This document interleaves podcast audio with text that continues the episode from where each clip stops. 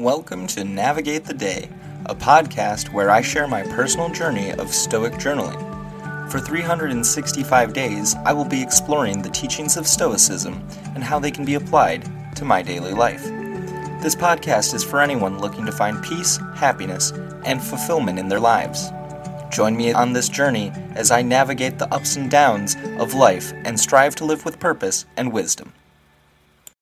Hello, friend, and welcome to Navigate the Day. It is September fifth, twenty twenty-three. We are currently in the month of fortitude and resilience. That falls under the discipline of will.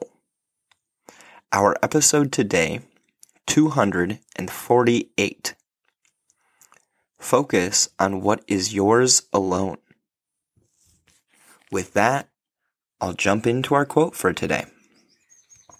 Remember then, if you deem what is by nature slavish to be free, and with what is not your own to be yours, you will be shackled and miserable, blaming both gods and other people. But if you deem as your only, your own only, what is yours and what belongs to others as truly not yours, then no one will ever be able to coerce or to stop you. You will find no one to blame or accuse. You will do nothing against your will. You will have no enemy. No one will harm you, because harm can't affect you. Epictetus, Enchiridion one point three. In this passage, Epictetus starts by emphasizing the importance of recognizing what is inherently within our control and what isn't.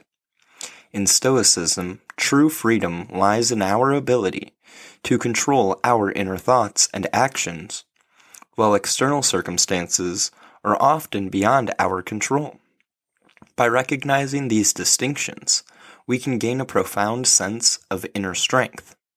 External forces and other people cannot manipulate or hinder us because we are no longer invested in controlling them. Epictetus is guiding us to understand the boundaries of our control and to direct our thoughts and actions exclusively within those boundaries. This Stoic mindset empowers us to achieve personal freedom, resilience, and inner peace by disentangling ourselves from concerns that lie beyond our control. So that leads us to today's journal prompt. What is truly mine? Nothing is truly mine. We are all kind of living on borrowed time the moment we're born, and don't take anything with us when we leave. The way others act or how they react to me is not within my control. Personally, I put a lot of attention on how people react or behave, and I might be doing this to a fault. No, I know I do this to a fault. On a daily basis, even. I overanalyze what others are doing or thinking, and judge them critically. Really, how stupid can I be, though? This kind of thinking and behavior causes problems. I'd be blind if I didn't see that. Diverting my attention to the past or future only makes things worse. Overanalyzing others' behaviors and reactions can lead to strained relationships, as constantly judging and critiquing others can create tension and conflict. It can also lead to increased stress and anxiety, as the constant focus on others' actions takes away from the present moment and can create a sense of unease. Instead, I need to focus on the present moment and the actions that I can take to improve myself. By letting go of my need to control others' reactions and behaviors, I can cultivate a sense of peace and self-acceptance. It's time to break free from this cycle and start living a more fulfilling and liberated life. Living a better, better, less stress-filled life would begin with discerning what's mine and isn't. And this all starts with my thoughts. By consciously acknowledging and challenging any negative or toxic thoughts, I can pave the way for a more virtuous mindset. This includes letting go of judgment, resentment, and my comparison to others. I still need to work on this area immensely. I still, to this day, hold resentments toward Sunflower that have caused friction between us. I spent a long time judging her at the beginning of the relationship, and despite the dynamic changing shortly thereafter, she held on to my criticisms. There were, and still are, plenty of times where I make unfair or unwarranted comparisons of her to others and even past seasons of herself. Instead of getting wrapped up in these toxic thoughts, I could focus on gratitude, compassion, and understanding.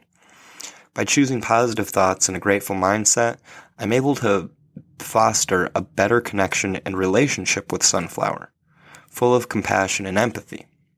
It's up to me to let go of trivial worries and control my thoughts of the matter, rather than letting negative emotions take their toll. Making the decisions I, I do, it's pretty clear that they come from some of the aforementioned negative thought patterns that I still have my difficulties with. For better or worse, my decisions are also one of the few things that are truly mine in this world. With all that be- being said, it becomes obvious as to why my having such a negative foundation hinders the process and leads to my potentially regretting the choices I've made, likely because of how irrational a state of mind I'm in when they are made. This pattern of negative thinking often clouds my judgment and distorts my perception of reality. Consequently, I find myself making impulsive and irrational decisions that I later regret. It is a constant battle to overcome these negative thought patterns and make choices that align with my true values and aspirations.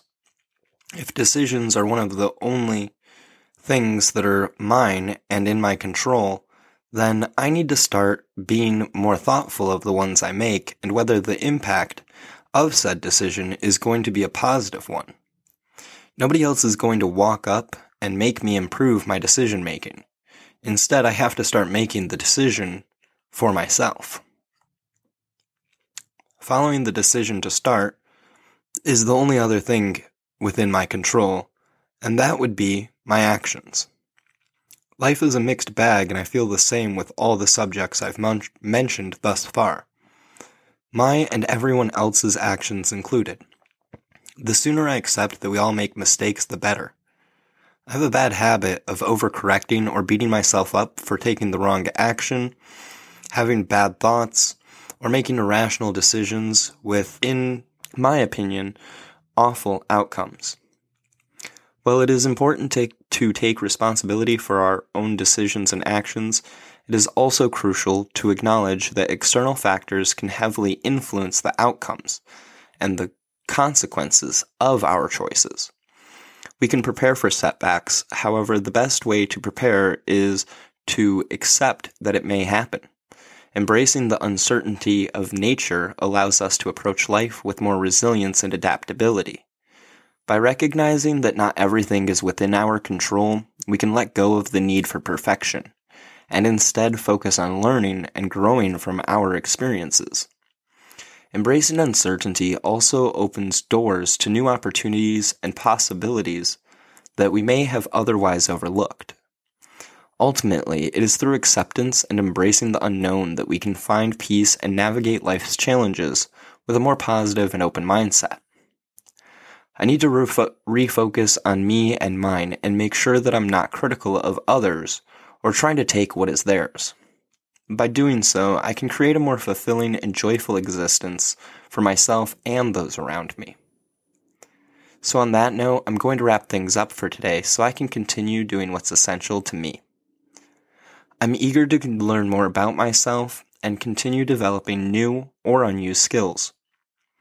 I hope that I get more opportunities to show my gratitude and appreciation to those I love, and I need to remain patient as I progress, remembering that all things in life take time. I enjoy journaling as it helps me reflect daily, and everyone should try it out for a while at least. I feel good about getting these thoughts out, even when it's difficult or feels unhelpful. So thank you for taking the time to listen to me ramble. Stay safe, and until next time, I wish you the best, and know you can handle the worst.